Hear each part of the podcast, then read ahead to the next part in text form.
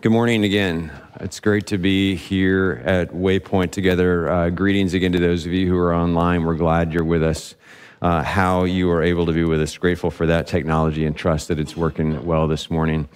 We're continuing this morning with our study of Jesus' so called Sermon on the Mount, found in chapters 5, 6, and 7 of the Gospel of Matthew, a study that I've subtitled for us Living in God's Kingdom.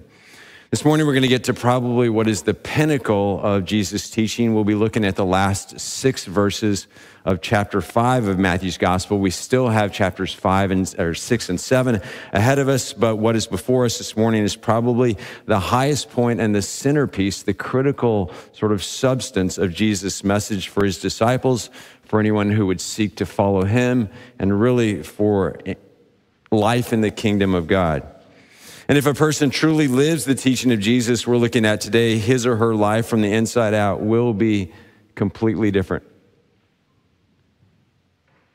He or she will themselves be different, living on a different plane, living a different reality, governed wholly by God who is love, dwelling in ongoing peace and joy, what Jesus called abundance and I don't think any of this is exaggeration. Before we read, though, let's pray uh, with uh, me one more time. Let's pray.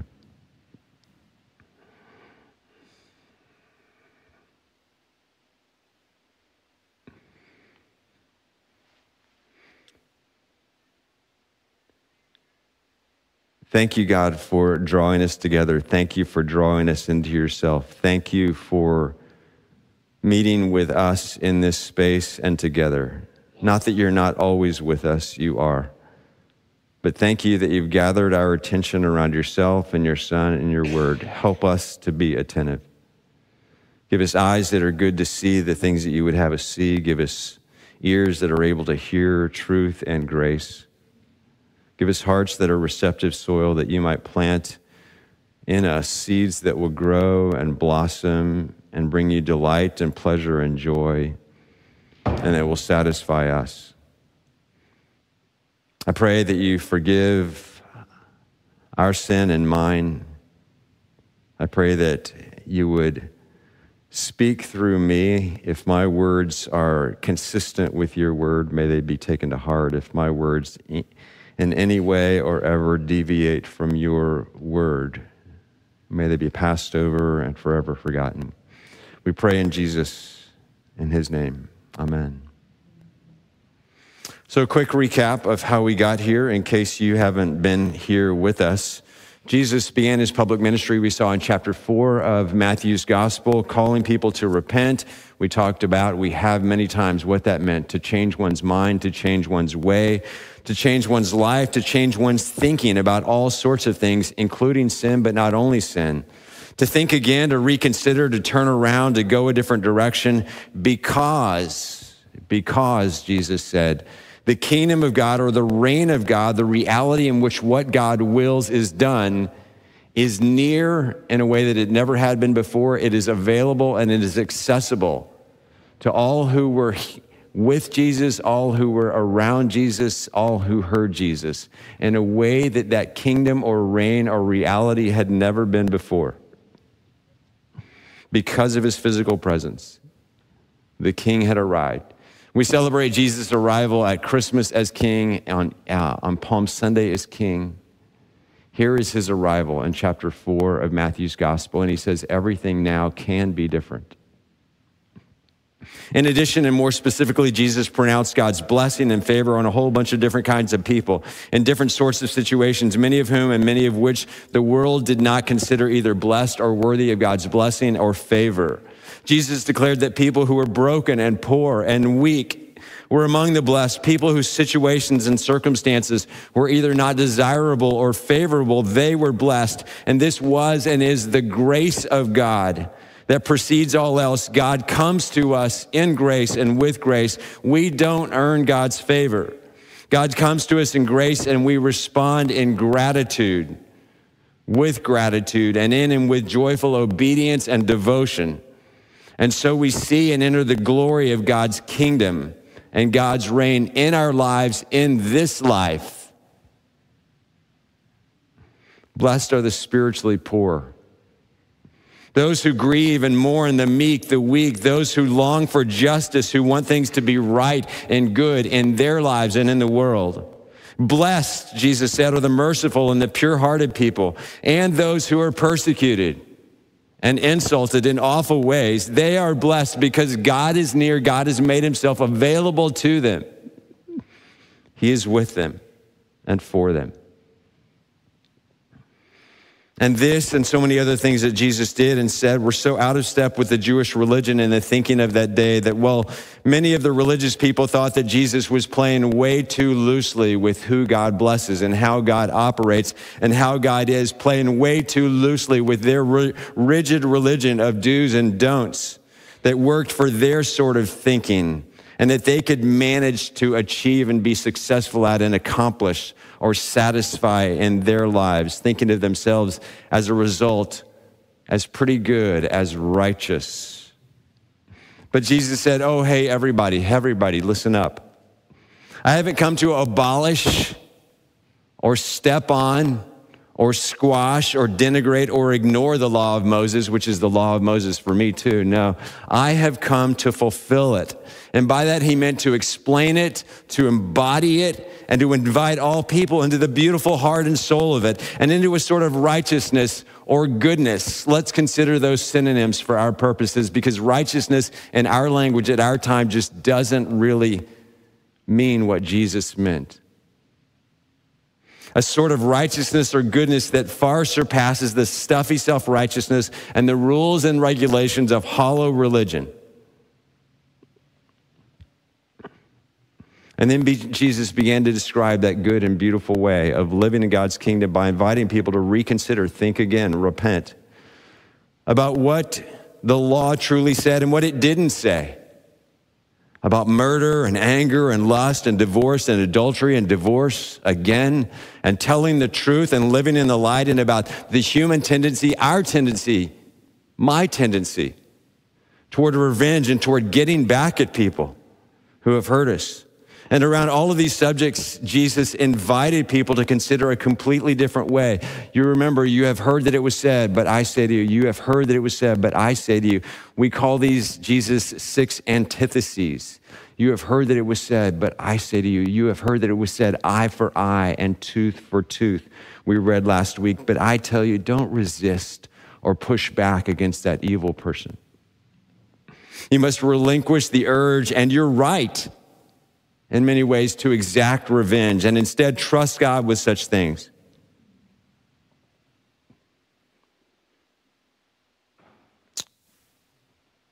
And now we get to this morning's passage, chapter 5, Matthew's Gospel, beginning at verse 43.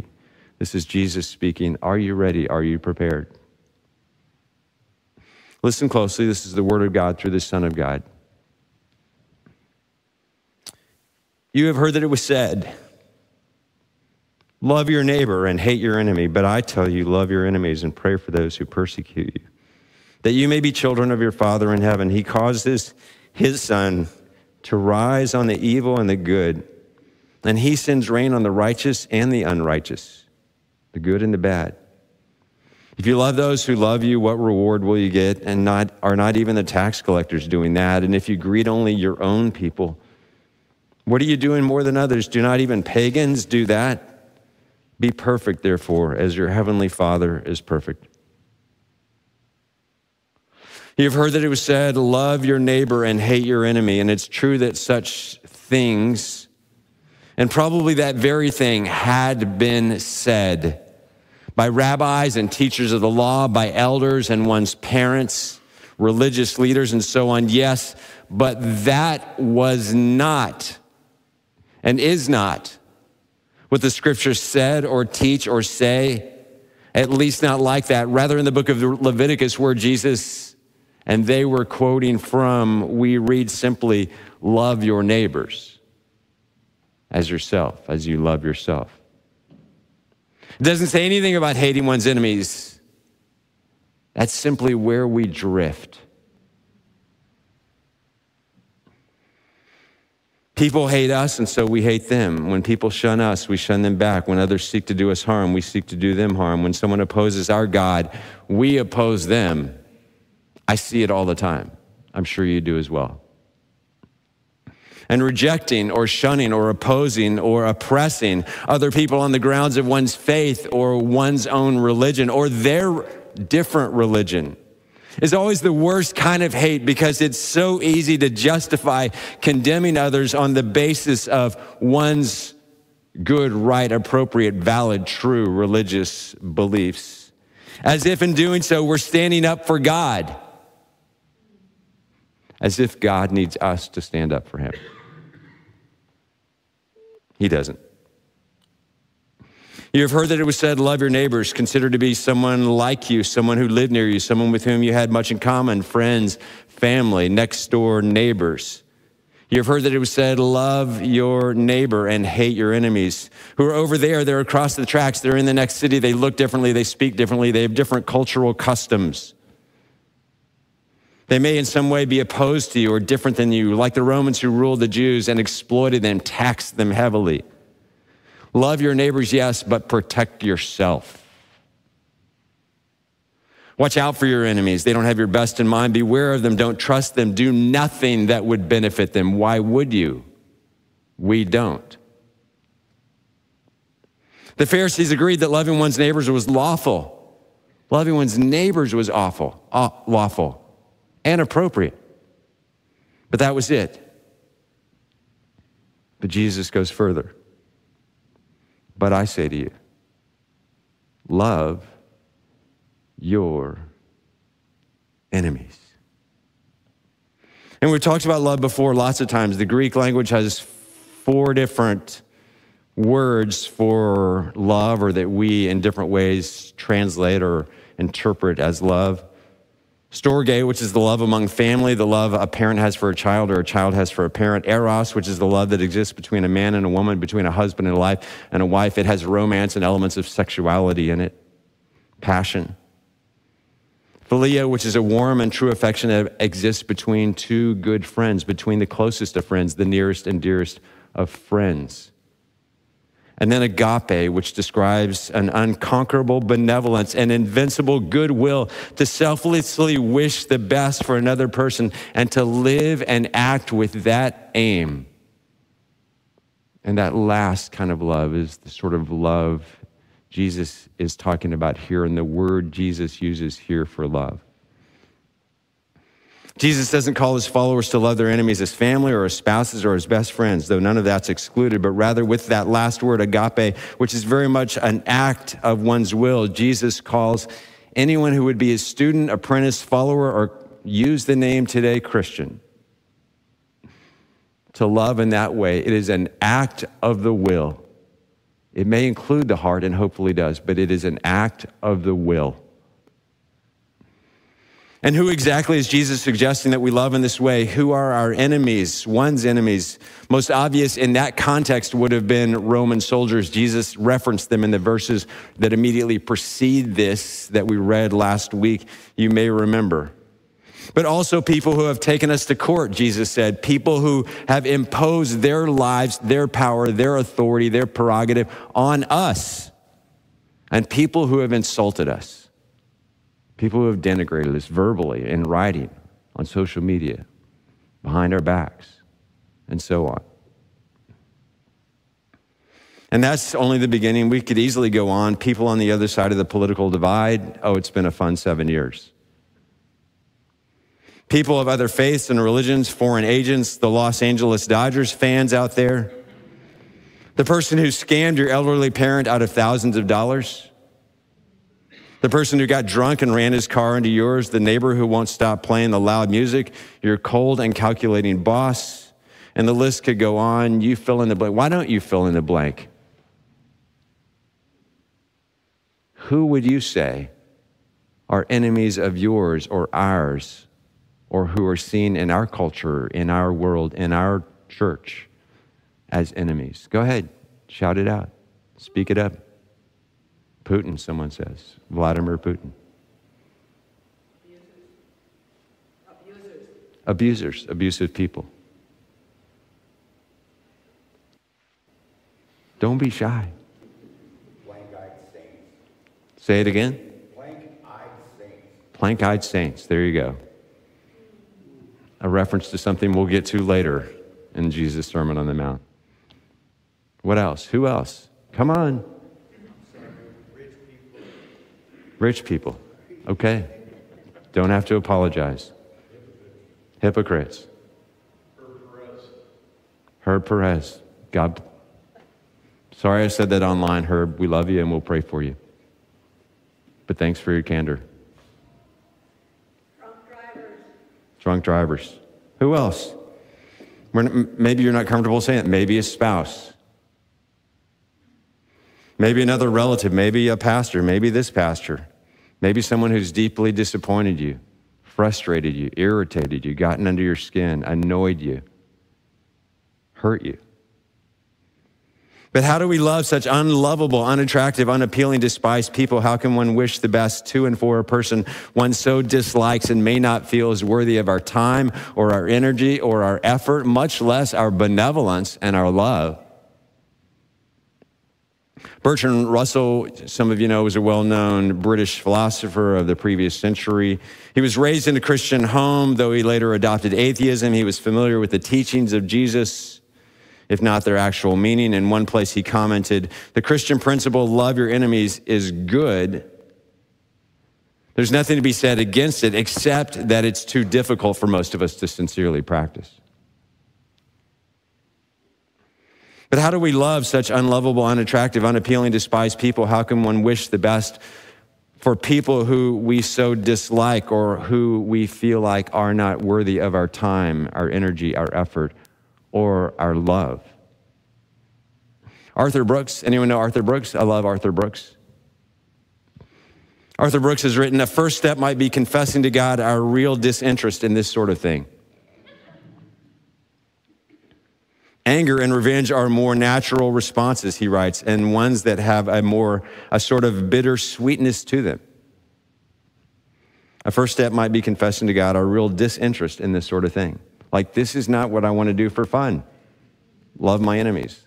This is not how I envisioned Sunday afternoon relaxing. A first step might be confessing to God our real disinterest in this sort of thing. And then what? Here are a list of a few ideas that I've scrambled together. One, acknowledging the feelings that you have about the other person and that you are able to make choices about your feelings going forward. Acknowledging our feelings about the other person and that we have agency about our feelings. They don't just happen to us, but they happen and then we choose what to do with those. Number two, put yourself in the other person's shoes. Truly try to understand them from the inside. Who are they? How did they become the person they are? What have they gone through? Why would they have done what they did? What forces or influence, influences have shaped that person? Seeing a situation from the other person's perspective may be difficult, but it's really important. Number three, agree that just like you, this other person is made in God's image. The imprint of the divine one is upon them and always will be.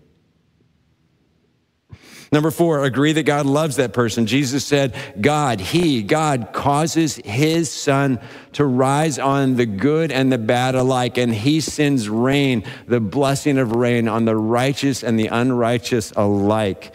God loves that person. Number five, acceptance. Accept who the person is, accept how they are, accept what has happened that the other person may have done in the past that can't be changed. Until we accept who a person is, their situation, their past, all of that, we will never love them. Number six, forgive the other person. You probably saw this one coming. Forgive the other person for what they have said or done, for who they've been, for any hurt they've caused or harm.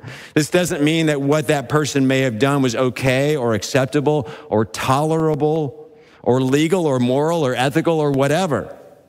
Or that it's okay for them to do that again. It's not. Or that they should not be held accountable for what they may have said or done. They should be. But in forgiving, we relinquish the right to get even with that person and we free ourselves from the anger and the bitterness that get in the way of loving.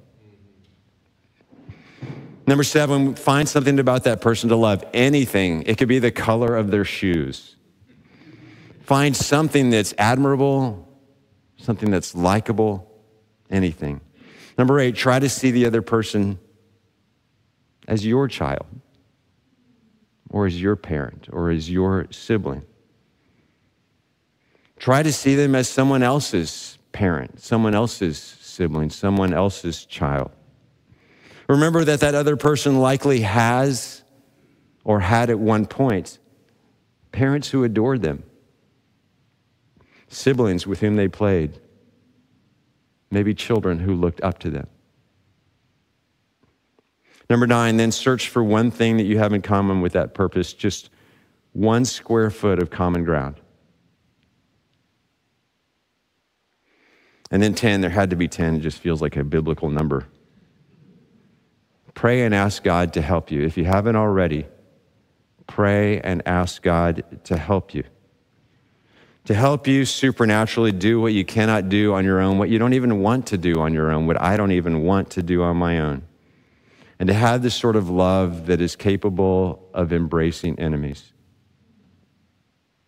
And after all that, hopefully one may be, is, could be, will, more prepared, more equipped, more ready more ready to love the person or the people for whom, in some way, are enemy to you and are not currently a recipient or a target on your radar to love. And quite practically, what might that look like? What might you loving that person or those people look like? There are several things that are very, very practical when it comes to engaging that person. Jesus suggests, as a starter, to pray for them.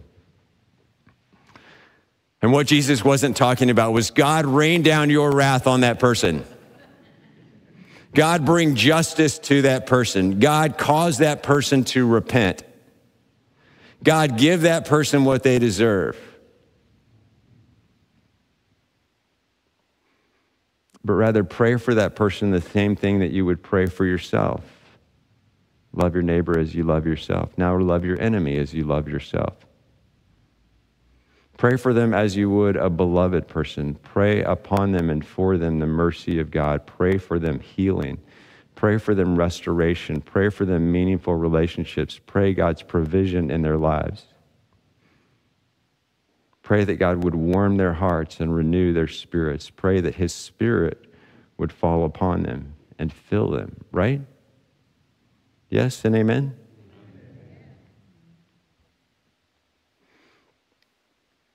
And then after you pray, Jesus kind of leaves it at that. But then begin to think about what good thing you can say about that person. It's a next step. What good can I say about them?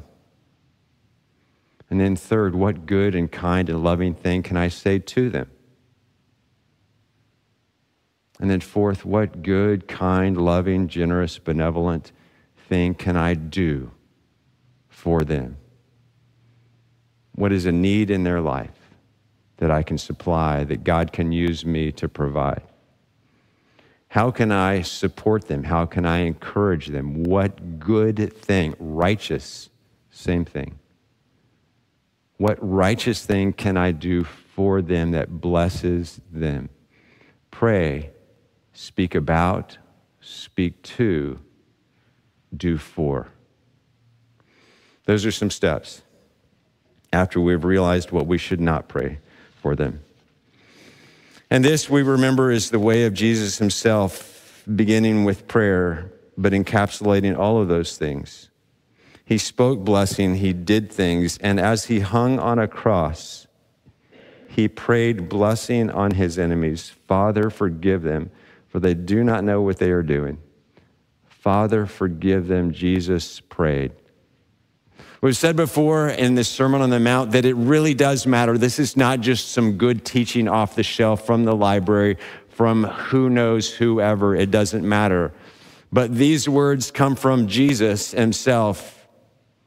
They are words that come from and out of one in whom the fullness of God dwelt. And the words that he spoke really do matter that they came from him. They were not cheap talk, they were not simple words, but they were truth embodied, truth lived, truth expounded, and grace. He didn't just say one day up on a hillside, pray for your enemies, but it was already in him to do that, which he would three years later do publicly for all the world to see and for their blessing and ours. Father, forgive them, for they do not know what they are doing. And then there's the interesting, interesting facet of what happens when we embrace Jesus' teaching. You've heard that it was said, Love your neighbor and hate your enemy. I tell you to love your enemies and pray for those who persecute you. Verse 45 that you may be children of your Father in heaven. Children look like their parents. Well, we're already children because we joined the church and we prayed that prayer and we became a Christian. Okay. Jesus says that we become children of God, we become like our Father when we embrace His Son and His truth and grace, transform our lives. When we do what He said, when we follow in His steps, when we mirror His image. But I tell you, love your enemies and pray for those who persecute you. And the grammar's a little tricky here that you may be children of your Father in heaven that we may be like God. There's this thing that begins to happen in us that won't happen any other way. I don't think it happens any other way. We don't become children of God until we do what Jesus said, until we live into the fullness of who He was and the life to which He invites us. But then something grand and great happens. We experience a righteousness or a goodness that surpasses that of the Pharisees and the teachers of the law and the legalistic religious folks. But we become one with God. Forgive the mystical language, though I think it's biblical. He in us, and us in Him. Something happens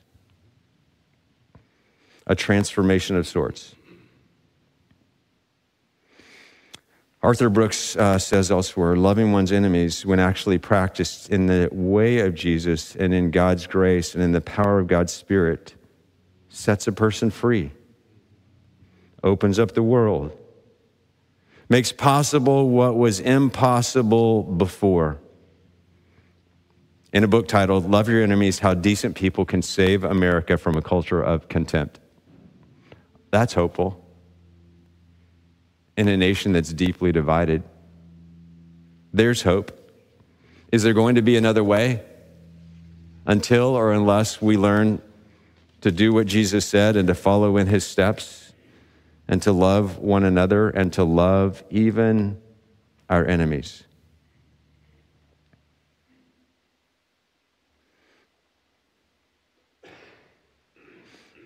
One of our values was on the screen earlier, alluded to. Love all people unconditionally. Oh, did that in, all people include enemies?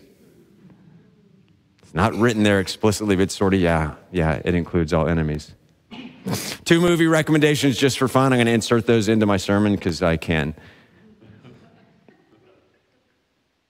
The first is a movie called Best of Enemies. It's the true story of the unlikely relationship between a black woman named Ann Atwater, an outspoken civil rights activist from the 60s, and a dude named C.P. Ellis, who was the head of his regional branch or club of the Ku Klux Klan. During a racially charged summer in 1971, with deep disdain between the two of them. Somehow, through the working of God, they got together. And good, good, good, amazing things came out of that in Durham, North Carolina, and beyond. Watch the movie. best of enemies. And then there's another sort of amazing book that's just not, or, or movie that you wouldn't normally watch because it's just, it's, it didn't make it in the movies theaters. A guy named Daryl Davis, a black man, a renowned uh, musician. Anyone seen his sort of documentary? It's called Accidental Courtesy. With his large, robust, lively, effervescent African American man goes out of his way to engage members and grand wizards in the Ku Klux Klan and to treat them as friends and to treat them as brothers when they had nothing but hate and disdain for him. Watch the movie, Accidental Courtesy, and you will see the kingdom of God bursting forth. Lincoln's uh, credited Abraham Lincoln, I think, with the words, We destroy our enemies when we make them our friends. Martin Luther King Jr. said, Love is the only force capable of transforming an enemy into a friend. I think that's what God intends to do through the church, through us as individuals, on a political level, on a personal level, for sure. In our communities, in our workplaces, in our schools. I'm not saying I'm good at this, I'm not most of the time. But by God's grace and with God's help, I inch a little bit closer most of the time into the reality of Jesus' teaching that brings life and hope and goodness and joy and peace and unity. John Stott wrote, To return evil for good is devilish, but it happens. To return good for good is human, to return good for evil is divine. Bring about that divine God. There's way too much evil and hate and angst and bitterness in our world. I don't know about you, but I check in on the news every day. It's heartbreaking. There's lots of heartbreaking news around the world. Ukraine and Russia, they're kind of at the top along a lot of the time today. And so I'm uh, continuing to pray instead of various military munitions, I wish Ukraine and the United States would drop bomber plane after bomber plane full of seized chocolates on Russia. Why not?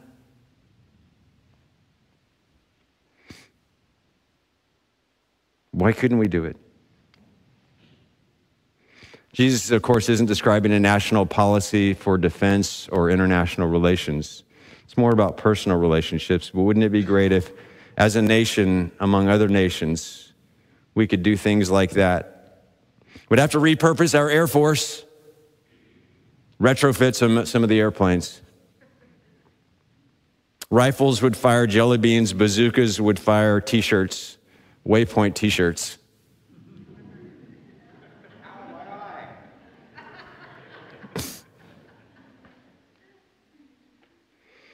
Howitzers would deliver medicine. Missiles would explode with confetti. Where's that going to start? It's not going to start with the people not of God. But it may start and it may grow and it may blossom in those who take Jesus' teaching seriously.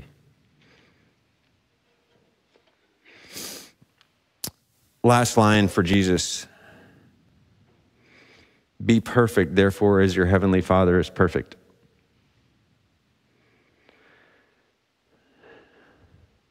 when we read the Greek words teleos, from which we get telephone or telescope, the end, the destination, far away.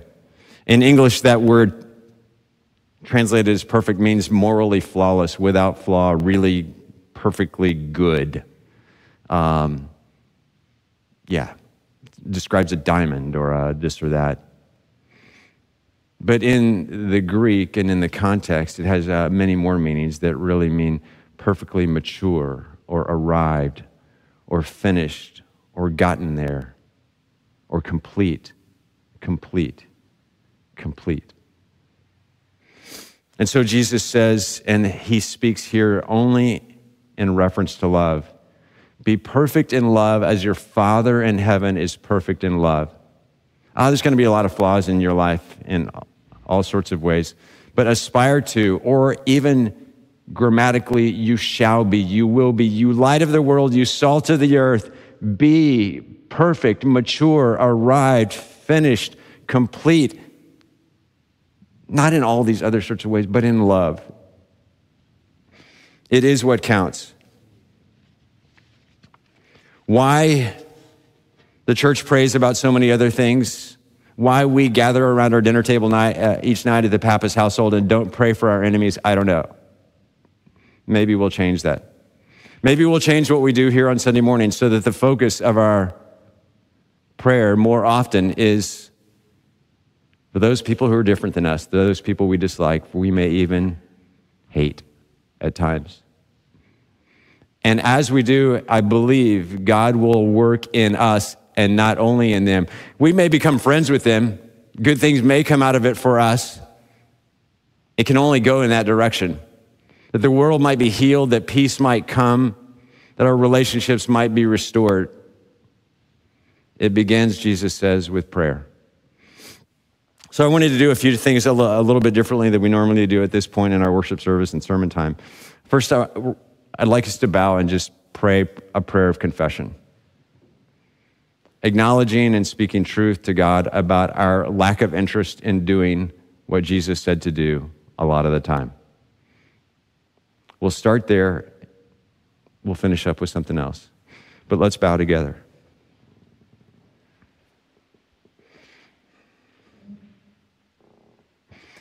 Have mercy on us, God.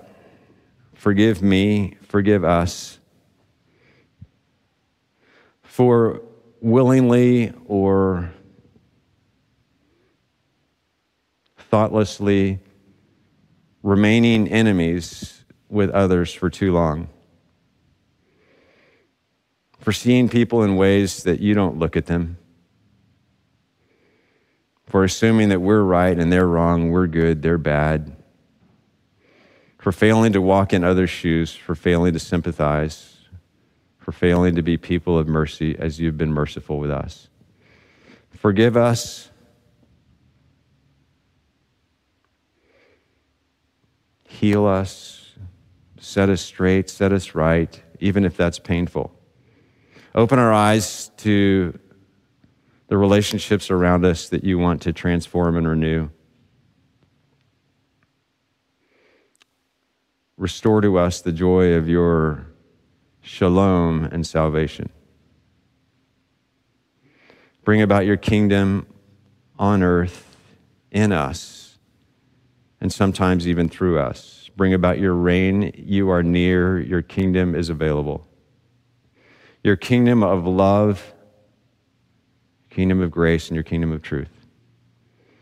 Have mercy on us in the name and through the cross and the blood of Jesus. Amen.